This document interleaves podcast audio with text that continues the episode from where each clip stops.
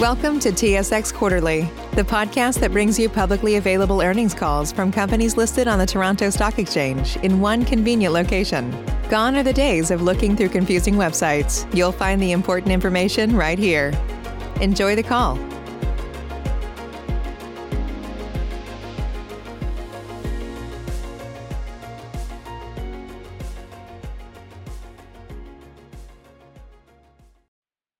Good day, ladies and gentlemen. Welcome to the Premium Brands Holding Corporation third quarter 2020 earnings conference call. As a reminder, this conference is being recorded. At this time, all participants are in a listen-only mode. Following the presentation today, we will conduct a question and answer session, and at that time, participants may ask a question by pressing star one. For assistance during the call, please press star zero on your touch-tone phone. It's now my pleasure to introduce today's host, George Paleologou, President and CEO of Premium Brands, and our CFO, Will Kalutycz. Please go ahead. Thanks, Carrie, and good morning, everyone. I would like to welcome you to our 2020 third quarter conference call. I'm pleased to report that the momentum we saw in our business in the latter half of the second quarter continued through to the third quarter, resulting in record sales and earnings. This was despite several of our companies continuing to struggle with the impact of COVID-19 related factors on many of their customers. Our success during these volatile times strongly validates our model of risk diversification across sales channels, customers, and product categories, highlights the strength and resilience of our business as a whole, and is a testament to the passion and entrepreneurial spirit of our people.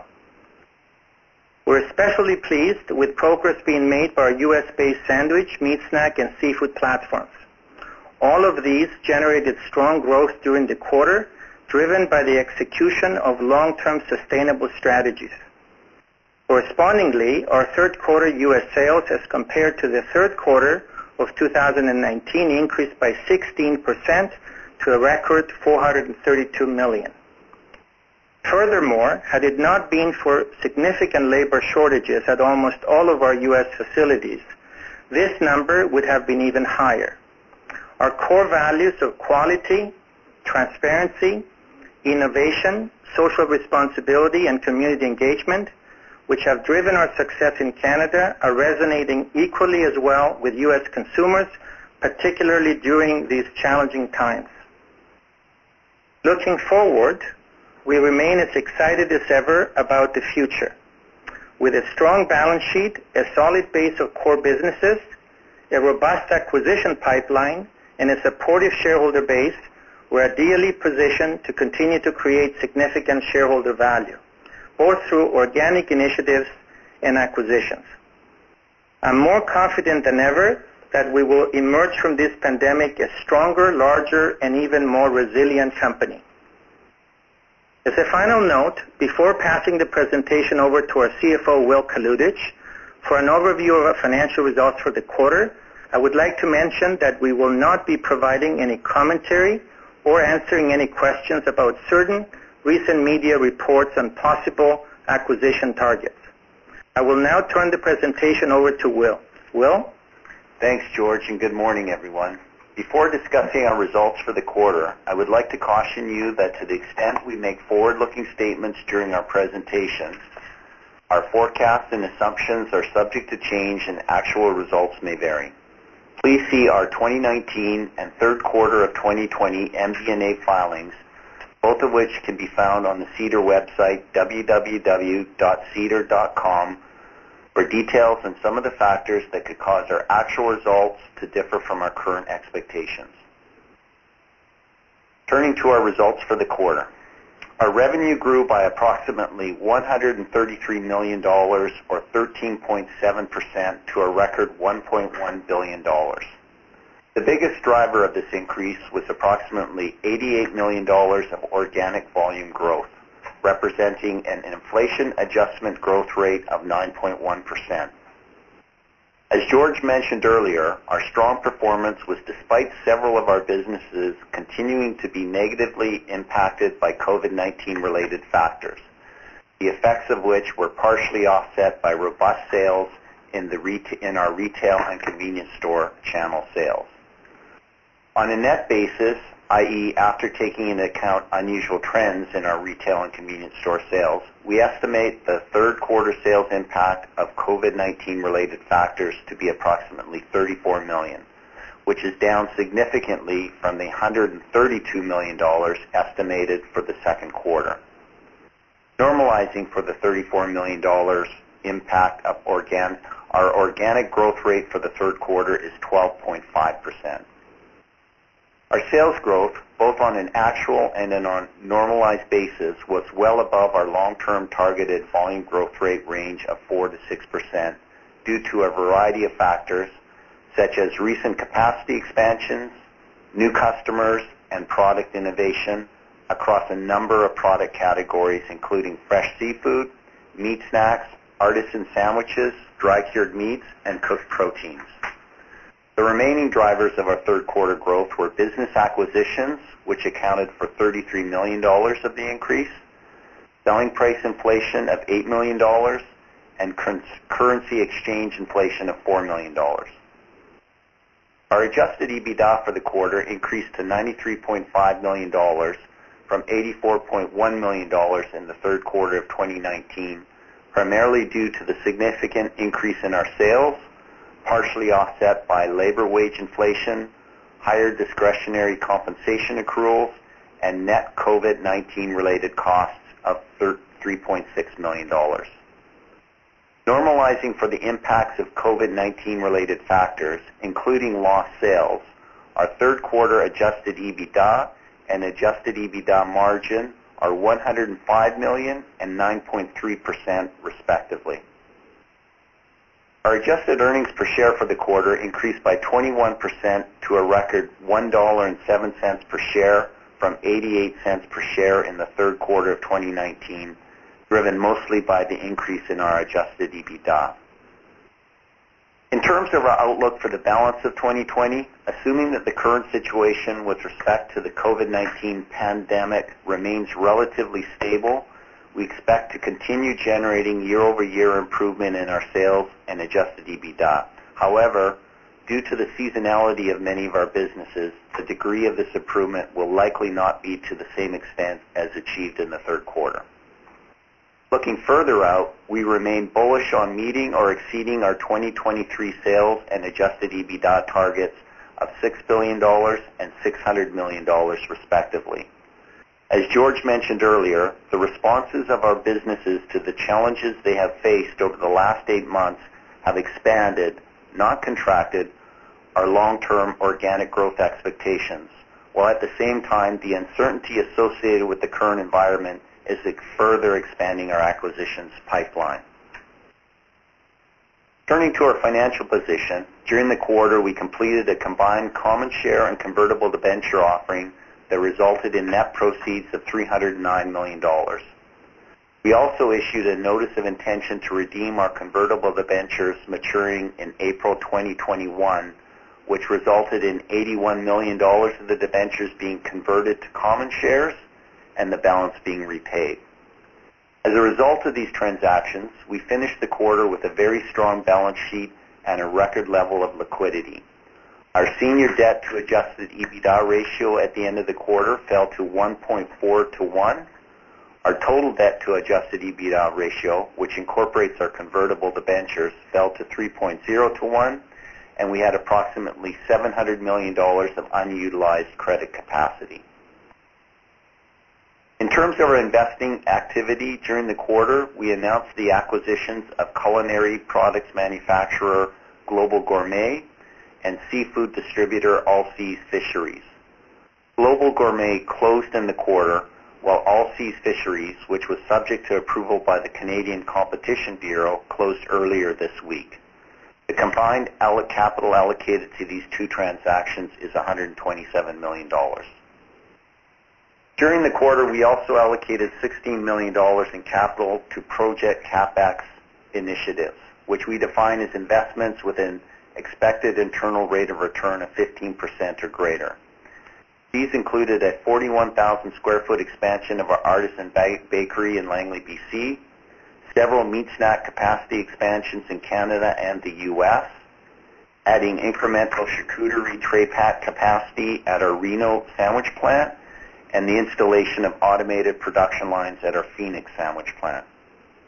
We also broke ground in the quarter on a 26,000 square foot expansion of our meat snacks and dry cured products facility in Brantford, Ontario.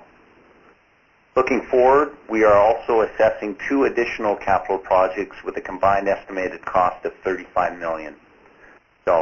Subject to these projects meeting our minimum IRR threshold of 15%, we expect them to com- commence over the next two quarters and be completed between the fourth quarter of 2021 and the fourth quarter of 2022. Turning to dividends, during the quarter, we declared a dividend of $23.4 million or 57.75 cents per share, which on an annualized basis works out to $2.31 per share. Our free cash flow for the trailing 12 months was $177 million as compared to dividends of $87 million, resulting in a payout ratio of approximately 49%. I will now turn the call over to Carrie for the Q&A segment. Carrie? Thank you. If you would like to ask a question, please signal by pressing star one on your telephone keypad. If you're using a speakerphone, please make sure that your mute function is turned off to allow your signal to reach our equipment. Again, that is star one to ask an audio question. We'll pause for just a moment to allow everyone the opportunity to signal. Right, our first question will be from George Doumet from Scotiabank. Yeah, hello guys, and congrats on on a strong quarter. Thanks, George. Well, if we uh, if we eyeball the weekly sales chart from the presentation that you guys put out in mid-September uh, versus today's results, it looks like we had a really strong exit in the quarter. So I'm just wondering why you guys are tapering the Q4 sales growth uh, goalposts from those levels. Is there anything specific that you're seeing or you, you just be conservative there? Well, it, it, that weekly sales chart, you have to be a little bit careful with it because the timing of orders can distort individual weeks. An order bumping over one day, you know, at shipment date can dramatically impact that, especially with, with our sandwich group and their they tend to have larger shipments going out to major distribution facilities across the U.S. and Canada. So, so, so you got to be a little bit careful there and then also maybe some of that being pulled in from, as a result, being pulled in from Q4. So you've got that factor in there. And then you've also, like you say, seasonality is a big factor. You know, Q2 and Q3 are our, our big quarters. Uh, meat snacks are a tremendous driver of our, our sales in those quarters, and, and that business is, is significantly dis, diminished in the fourth quarter. And, and then there's also another factor, George, in that um, a, a big driver of our growth over the last couple of last three quarters have been in our seafood group and, and some of our seafood initiatives, and we're starting to lap some of those initiatives in Q4 as well. That's great. Thanks for the color there. And Will, it looks like we've taken about 10 million more price increases uh, in SF compared to last quarter, and input costs seem to be down sequentially. Uh, can you talk a little bit about that dynamic? And you know, will we take some prices moving forward, maybe to offset some of the structural COVID costs that we're experiencing? Yeah, a lot, a lot of those increases, George, were historic. Were just sort of finally coming up to the lapping. Again, that'll be a fourth quarter issue, but a lot of those price increases were put through last year at the end of Q2, early Q3, in to address the ASF issues. Um, and so you're still seeing those flow through this quarter. Okay. And any COVID costs that you guys plan on taking, maybe passing to consumer Q4 and onwards? No, no, no. You know, in, in the core, and just to give a little color on the the COVID costs. So, you know, our, our net costs are about 3.6 million in the quarter. Most of that, it, you know, there, there's two factors in there. There were actual costs of about 4.6 million um, before we take into account government subsidies. Net 1.1 million in cost cutting. Um, most of those costs are all transitory, so as they flow through, you know, we'll we'll, we'll normalize um, in coming quarters once we're through this this this pandemic. Okay, and one last one, if I may, maybe to George, as a two-part question. And George, I'm just wondering, maybe has the pandemic at all had an impact on, you know, how you rethink the type of acquisitions that you'd be interested in? And second part, I know you guys don't comment on rumors at all, but how's the appetite in general for buying a business that generates well above 50% of their sales um, outside of North America? Um, again, George, um, overall, as we mentioned in our prepared comments, um, our, our, pipeline is as robust as ever. Um, I would say that the pandemic scare probably is motivating more people to talk to us rather than less. So, you know, right now we have to pick and choose uh, which acquisitions to prioritize. You know, I think it's uh, it's a good position to be in. Um, with regards to your second question, George, as I, as I mentioned, uh, you know, we, we have no comments. Um, you know, we did make an investment in Europe, of course, uh, this past year, which has worked out very well. Uh, this, the, the company in Italy is, is, is giving us great support in terms of our uh, Italian uh, dry cured meat initiatives that are growing fabulously well in, in North America. But, but again, I, I have no comment on the second part of your question. Okay. Thanks, guys. Thank you. Our next question will be from John Zamparo from CIBC. Hey, thanks. Good morning, guys. Good morning. Um, I'm trying to better.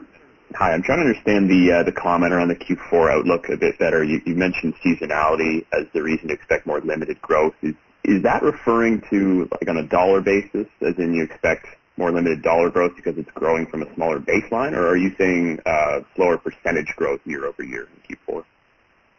Uh, both, John. Um, although the dollar is the more impactful thing, but also on a percentage basis. I, again, you know, a big part of what drove that strong, you know, normalized 12.5% was the meat snacks category, and that's just not going to be the same driver in the fourth quarter.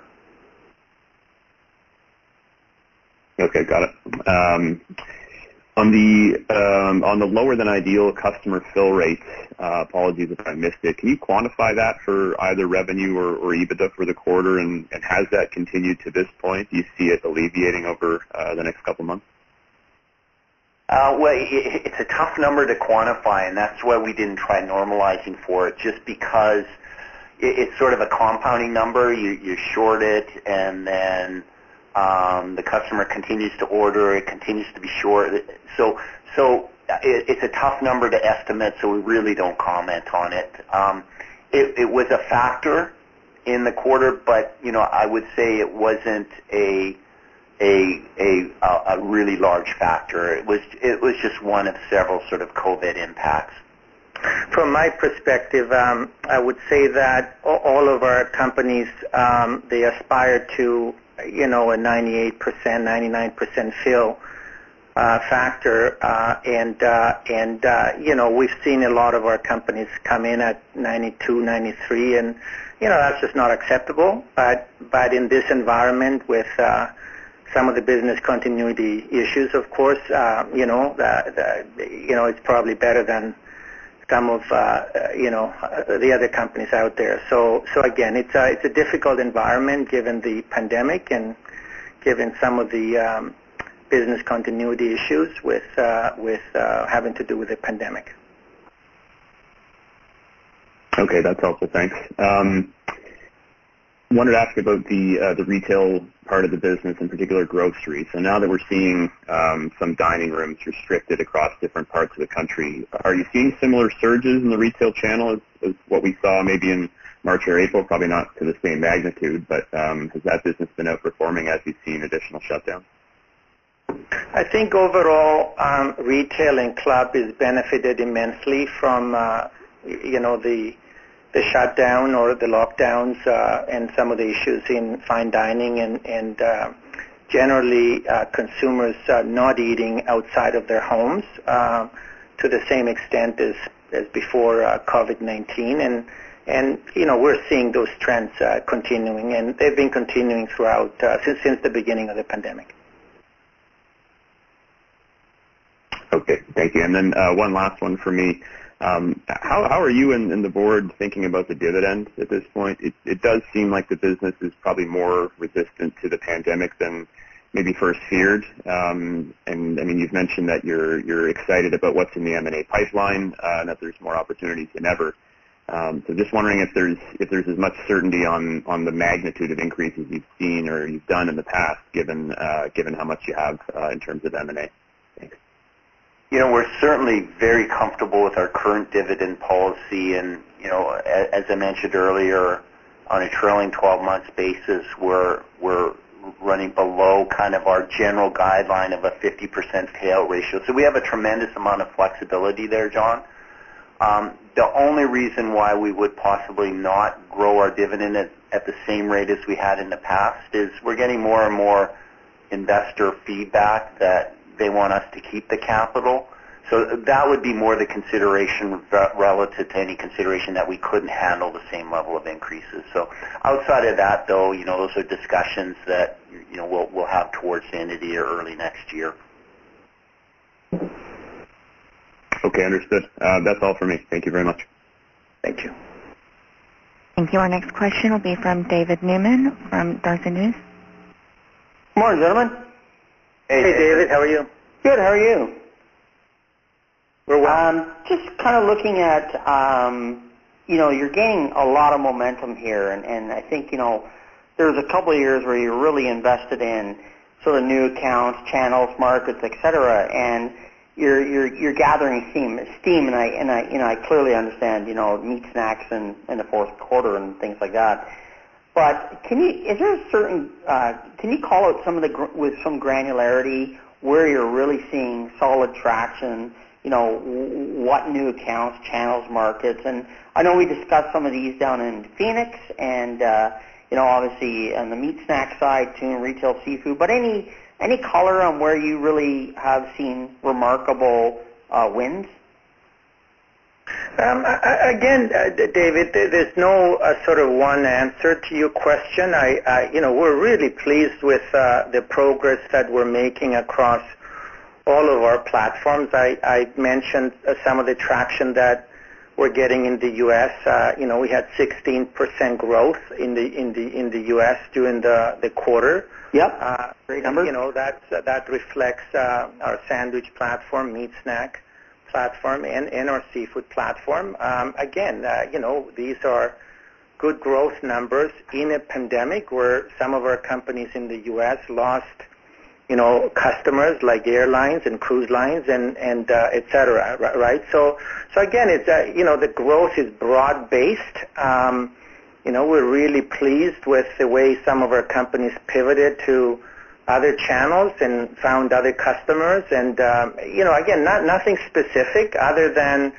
lots of good progress in all channels, uh, club, uh, retail, uh, C-store, uh, and, um, and some direct-to-home as well, uh, leveraging, uh, you know, other uh, delivery platforms. So, so again, lots of progress on, on many fronts. Our our cooked uh, protein platform uh, is doing tremendously well. You know, we're trying to figure out ways to add capacity, both in Canada and the U.S. Um, um, and uh, you know, I think um, you know very consistent to uh, a lot of the consumer trends that uh, we're seeing out there. So, so broad-based uh, progress, I would say, uh, David.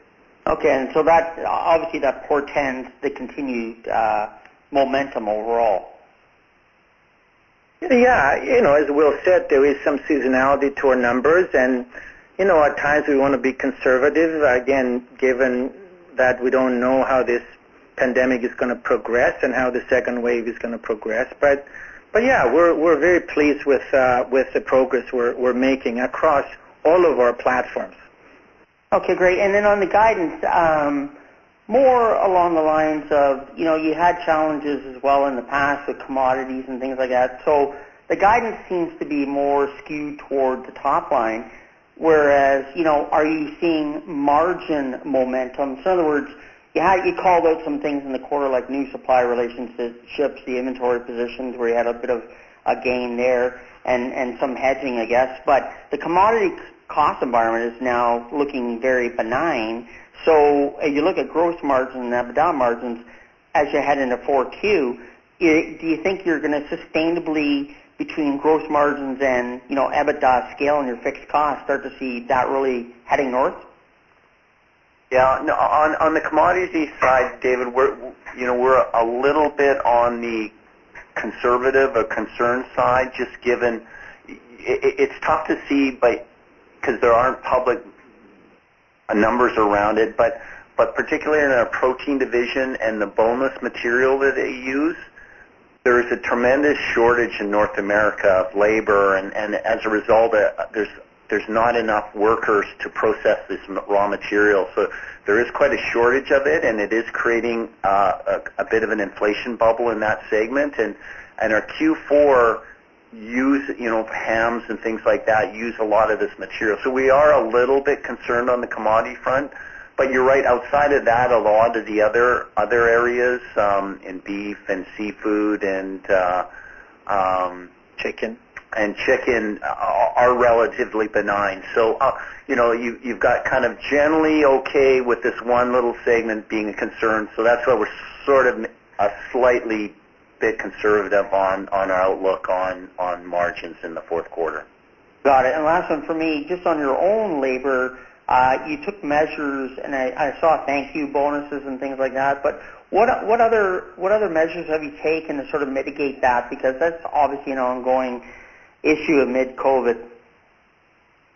Uh, again, David, I, you know, we've we focused a lot on investing in, in automation and investing in improved efficiencies. Uh, as we mentioned before, in in some of our companies, we've rationalized a lot of the SKUs, and we're focusing on um, you know, the, the, the plants and, and our capacity towards the, uh, the top 10 SKUs, let's say. Again, they, a lot of our companies had to be very innovative in, tr- in trying to, you know, manage their plants in the best way possible in a, in a pandemic, you know, where, you know, you've got issues with, uh, people not showing up to work, people testing positive at times, people having people at home that test positive. It, it's, it's a, you know, it's an unsettled environment out there, and you know, a lot of our companies have been extremely innovative in trying to deal with uh, the scarcity of labor situation. Um, you know, it is a problem, as we mentioned, but but it is a problem for everybody. Everybody in the industry is having the same issues. And uh, again, we've we've changed the way we're managing our business overall to to deal with this issue. Excellent. Thanks, gentlemen. Congratulations. Thank you, David. Thanks, David. Thank you. Our next question will be from Stephen MacLeod from BMO Capital Markets. Uh, thank you. Good afternoon, guys. Hey, Stephen. Hey, Steve. Um, I just wanted to follow up on uh, just uh, just on in terms of the new you know new initiatives and customers and products that have been driving you know this uh, this accelerated organic growth, particularly as you go through the recovery. Um, can you just talk a little bit about like, when you look into 2021? Could these uh, these incremental initiatives push your your organic volume growth above that 4 to 6% target in a more sustainable way? Um, at, this point, Steve, we're, we're not giving any guidance on 2021.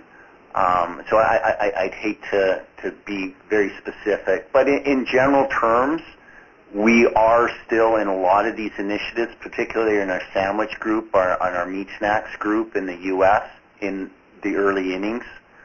So, but outside of that, I, I don't really want to talk too much about 2021. I, I, w- I would say, um, Stephen, uh, from from my perspective, that as we've mentioned um, uh, previously, um, you know, demand is not an issue in, in, in many ways. You know, there's a lot of demand out there. Um, what we're focusing right now is really ensuring uh, business continuity and um, and our ability to execute and deliver um, excellent service to to our customers. Um, that's the focus. Uh, as we've said earlier, um, the, the, the demand is not an issue today. Um, as I mentioned in my prepared remarks, if if you know we didn't want to overwork our labor force and uh, you know and didn't have some of the labor challenges that we did, our sales would have been a lot higher. Um, so so we're not too concerned about demand at this point. But again, uh, the major focus today for us and for a lot of other companies in our space is is to ensure business continuity. Okay, that's uh, that's helpful commentary. Thank you. Um, can you are you able to give a little bit of incremental color on uh, what the new projects are that you're looking for, or, or you're looking into with that $35 million, or is that something that we just sort of announce as it becomes to becomes more uh, imminent? Yeah, no, no. I, there, there's two projects. The bigger project by far is expanding our uh, premium processed meats capacity in the U.S., our Ferndale facility. So that's a, a $20 million U.S. project. Um, so that's by far the bigger, and the, the other one is a distribution-related project for Western Canada. So we're we're in the final steps of the analysis now. So I would expect we, we you know next quarter we'll be talking about those projects going forward. Okay, thank you. Um, and then you, you gave a little bit of uh, a little bit of gross margin color in terms of uh, what you're seeing on the commodity cost side. Um, how do you see SG&A evolving as you go into Q4 and then I guess maybe into next year as well? I know you're not giving guidance on 2021, but I'm just trying to think through, you know, what SG&A leverage could potentially look like, um, or whether you have some, you know, costs coming back into the system or anything like that. Yeah. So SG&A has been sort of a a damper on our margins for the last several quarters because we did invest a lot in infrastructure, you know, mid to late last year. Um, so I would expect, Stephen, to see some deleveraging in 2021 around our SG&A, both in the specialty foods and the premium foods distribution groups. Okay, that's uh, that's great. Okay, that's it for me. Thanks, guys. Thanks, Steve. Thanks, Steve. Thank you. Our next question will be from Derek Lessard from TD Securities.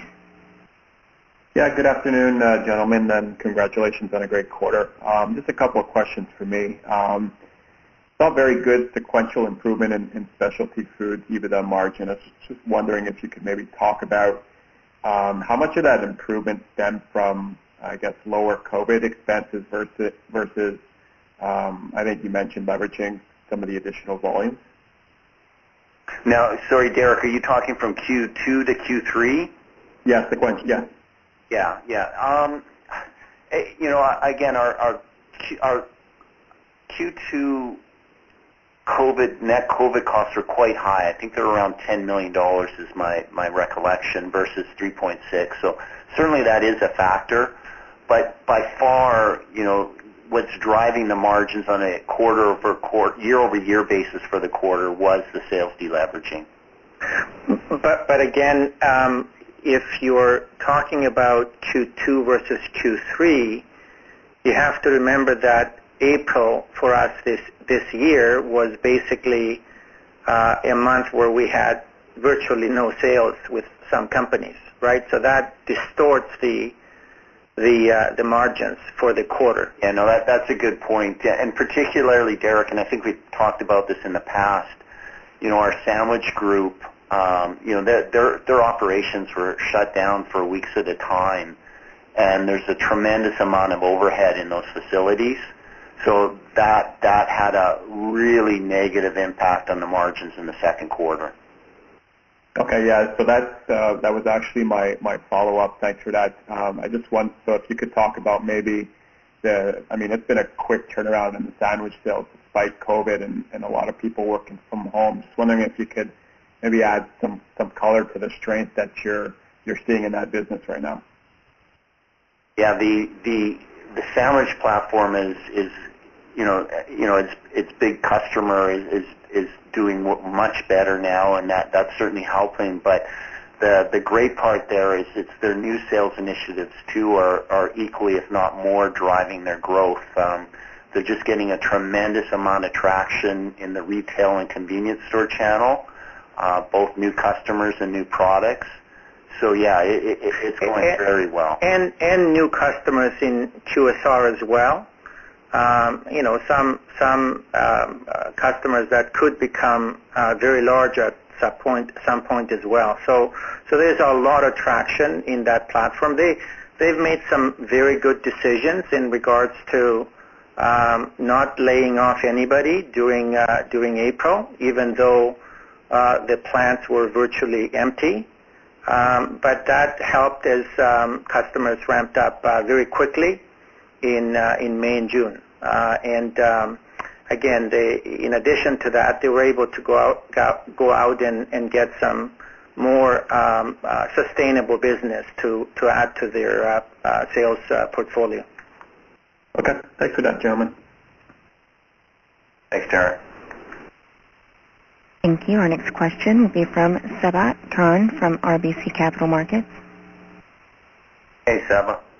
Hey, thanks. Uh, thanks, and good afternoon. Um, maybe just continuing on some of the commentary. Know, I know you want to not really get too deep into 2021 outlook, but just directionally speaking, um, you know, if we look at the spikes in demand you saw a little bit in the retail channel, I guess, as COVID took off, you know, is there concern on the organic growth outlook into 2021, or do you think, you know, some of this demand is probably related to some of your initiatives and products, and maybe that continues? Just trying to think about just the comparators as or comparatives as we get into the next year, and as some of these quarters had pretty big top line growth.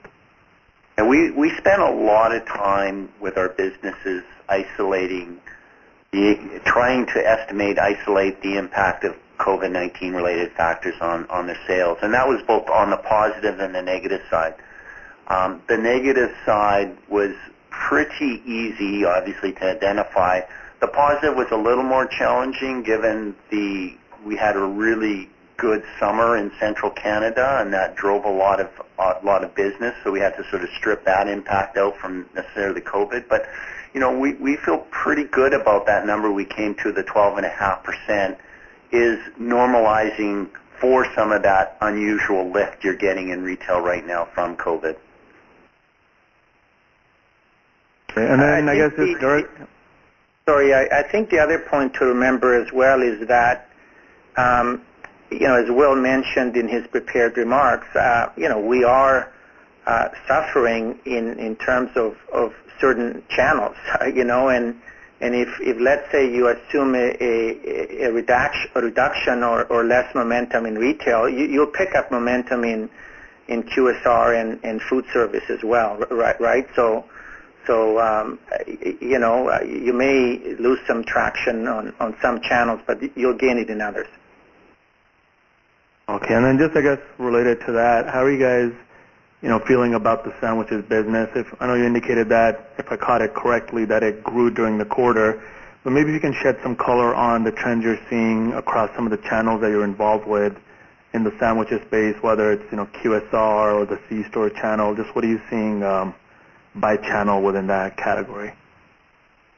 Very, very strong uh, trends. Um, if we didn't have uh, some labor challenges, the, uh, the, their numbers would be would be higher. Um, their uh, business overall grew uh, low double digits during the quarter, which was uh, year over year, which which we were very pleased with.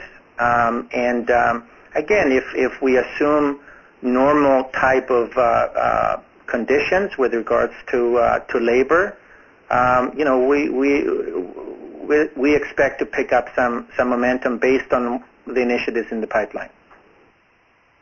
Okay, so based on that commentary, I guess we should assume that if we think about your larger customers in that channel, they've seen demand return to pre-pandemic levels, I guess, for breakfast sandwiches?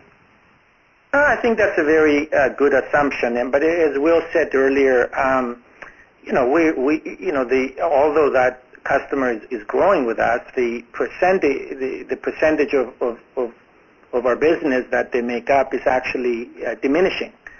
Um, and uh, because we are successful in picking up other customers in other in other channels.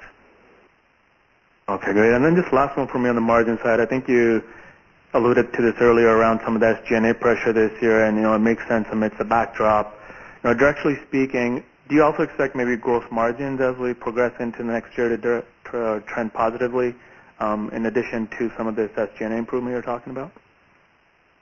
Well, certainly the second quarter of next year is going to be a no-brainer given the issues some of our production facilities experience. But in, general terms, yes. Uh, you know, a big part of our story, a big part of where we expect our margin expansion to come from over the coming years is sales deleveraging. We've invested a lot, not only in the SG&A infrastructure, but in our production infrastructure. So while we do have more projects coming online, you know, there were some pretty big ones that we've completed over the last couple of years that we're still deleveraging on. Great. Thanks very much. Thanks, Saba. Thank you. I'm showing no further questions at this time. I'd like to turn the call back over to our speakers. I'd like to uh, thank everybody for attending today, and uh, please all uh, stay uh, safe and healthy. Thank you. Thank you, ladies and gentlemen. This concludes today's teleconference. You may now disconnect.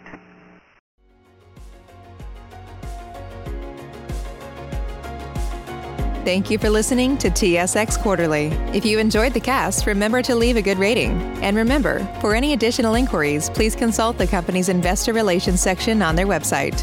See you next time.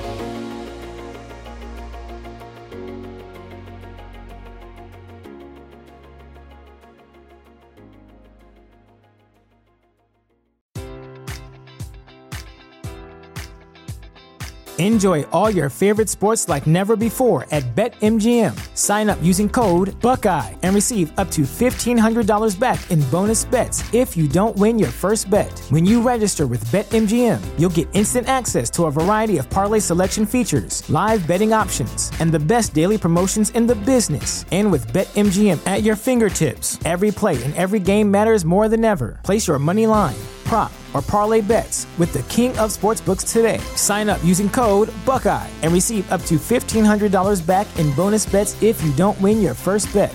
BetMGM and GameSense remind you to play responsibly. 21 plus and present in Ohio, subject to eligibility requirements. Rewards are non-withdrawable bonus bets that expire in seven days. Gambling problem? Call 1-800-GAMBLER. In partnership with MGM Northfield Park.